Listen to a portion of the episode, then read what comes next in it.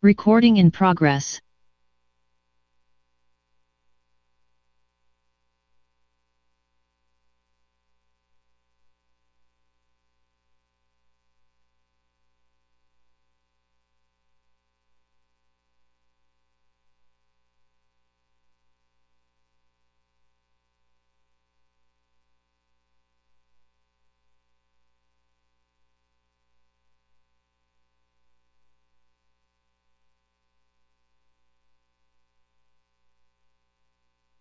Hi, Senator. This is Jody. I think we're ready for you. We have everyone Okay. on if you're ready to start. Okay, excellent. All right. Well, I wanted to uh, thank everyone uh, from across the state uh, in joining me today. And uh, the focus of this conversation and this incredible effort is to talk about how we're going to keep Americans and Minnesotans connected. Uh, whether that means high speed internet in their homes and their work or AM radio in their cars. So you heard the news yesterday, uh, which is uh, fantastic.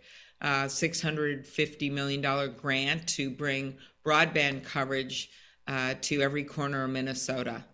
Um, and we're excited about that. It's actually going to help us in a lot of ways um, with whether it is farmers that have been um, trying to use precision agriculture equipment and have the highest technology that helps with for tons of reasons, including the yields that they get, as well as conservation efforts and limiting the use of water because they can figure out where they need it. To students uh, who want to take uh, college classes, just like kids can in the metro uh, when they're in high school, uh, to small businesses, some of which have had to move or shut down because at this point it's no longer just can I send an email to my grandma? Uh, it is really uh, no longer a luxury. It's really how you have to do business and get vendors and um, talk to your customers. So we're excited about this. It's really dwarfs the funding that we've seen in the past um, from the state, even though the state has been incredibly generous. And there's 136,000 households out there uh, that still don't have high speed. And it's a real have and have not situation. Uh, when certain towns have it, five miles out, you don't.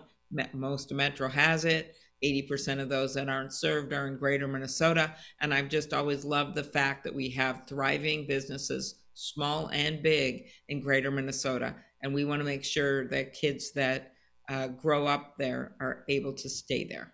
And that means high speed internet in the modern age.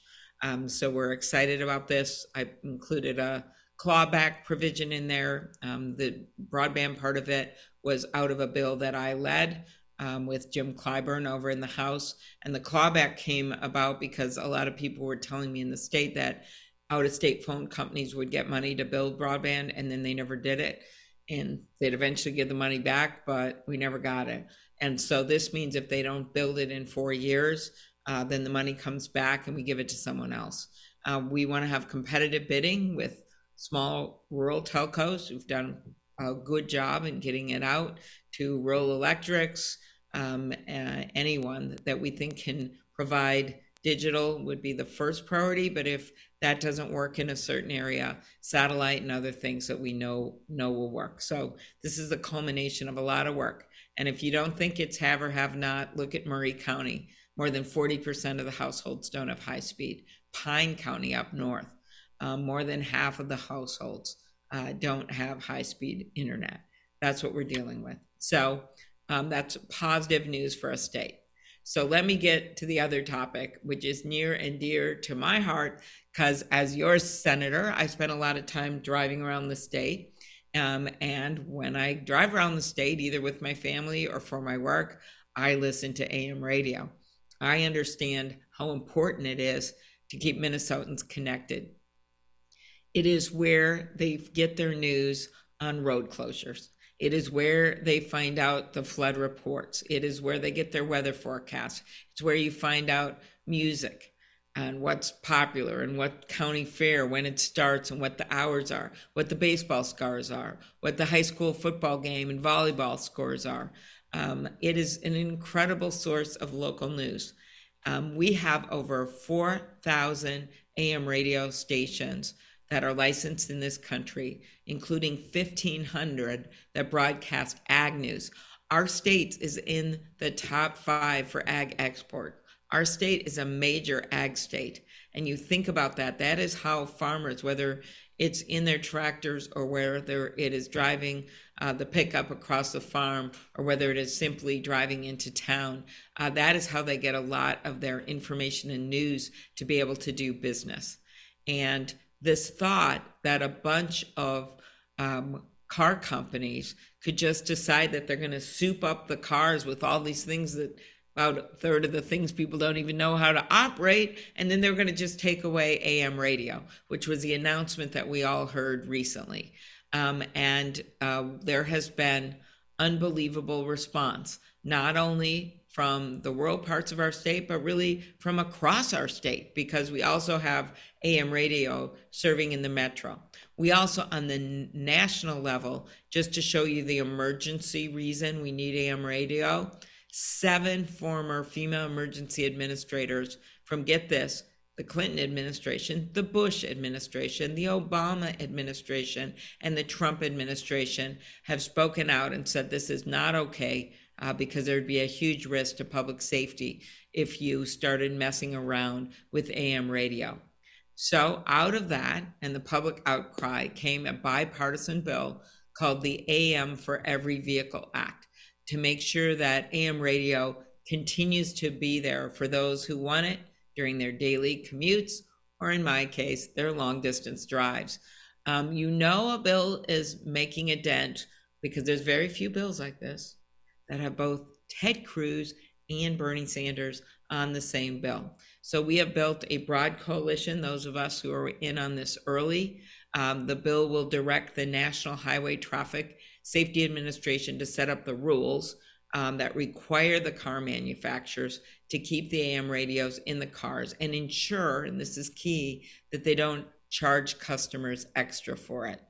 And if an automaker has already manufactured a car without an AM radio before these rules are set, they will have to make very clear to their customers that they don't those vehicles don't have access because it is such an important thing to so many customers.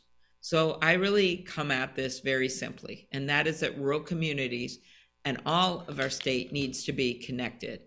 AM radio connects people to the news and information they need through an hours long drive along a single lane highway and High speed internet, which was the other part of this story that I mentioned at the beginning, means a person can connect to their education, friends, to their jobs from their house. Both are critical. We don't want to have an uneven playing field. Minnesota is such a strong state. Our economy and our unemployment rate, one of the lowest in the nation. In fact, we need more workers um, because of the fact that we don't just rely on one area for all the jobs and all the companies. We have got major companies, whether it be Cirrus up north or um, now I'm going to get in trouble I start naming them, Hormel, uh, whether it is Schwan's on the west, um, it is whether it's DigiKey and Arctic and Polaris. Okay, here I go. Um, we have major employers where, yes, they have Wi Fi, but if you go out a little bit, some of their employees don't. And those are the same employees who are also relying on AM radio. Then you have small businesses. And I think you all know what a big believer uh, in small business I am. One of the reasons I wrote that book on antitrust is small businesses can't thrive and grow if they're operating at a disadvantage so that the bigger businesses, which happen to be in towns, make sense, um, have the Wi Fi and the small ones are distributed throughout our state and don't have access.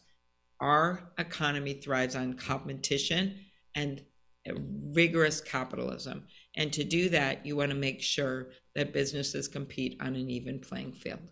So, anyway, that's my story. And I am just really, really amazed. I know some of the Minnesota broadcasters, uh, Wendy and Tim, are on the line. There have just been an overwhelming uh, number of people uh, involved in this effort. Um, and I want to thank you. And I know we have Jody just a few minutes to take a few calls, um, but I wanted to let people know with this July 4th upon us as we think about the independence of Americans and the freedoms that we have.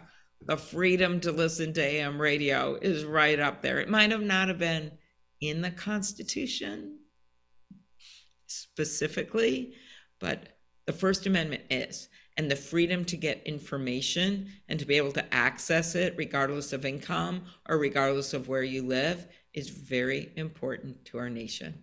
So that's how I tie it into the Fourth of July. Um, and I think you were going to, Jody, tell people if they have questions that they can go on the chat line here. Yep, So that's correct. And if anyone has any questions, they can put it in the chat line. And I know it takes a little bit,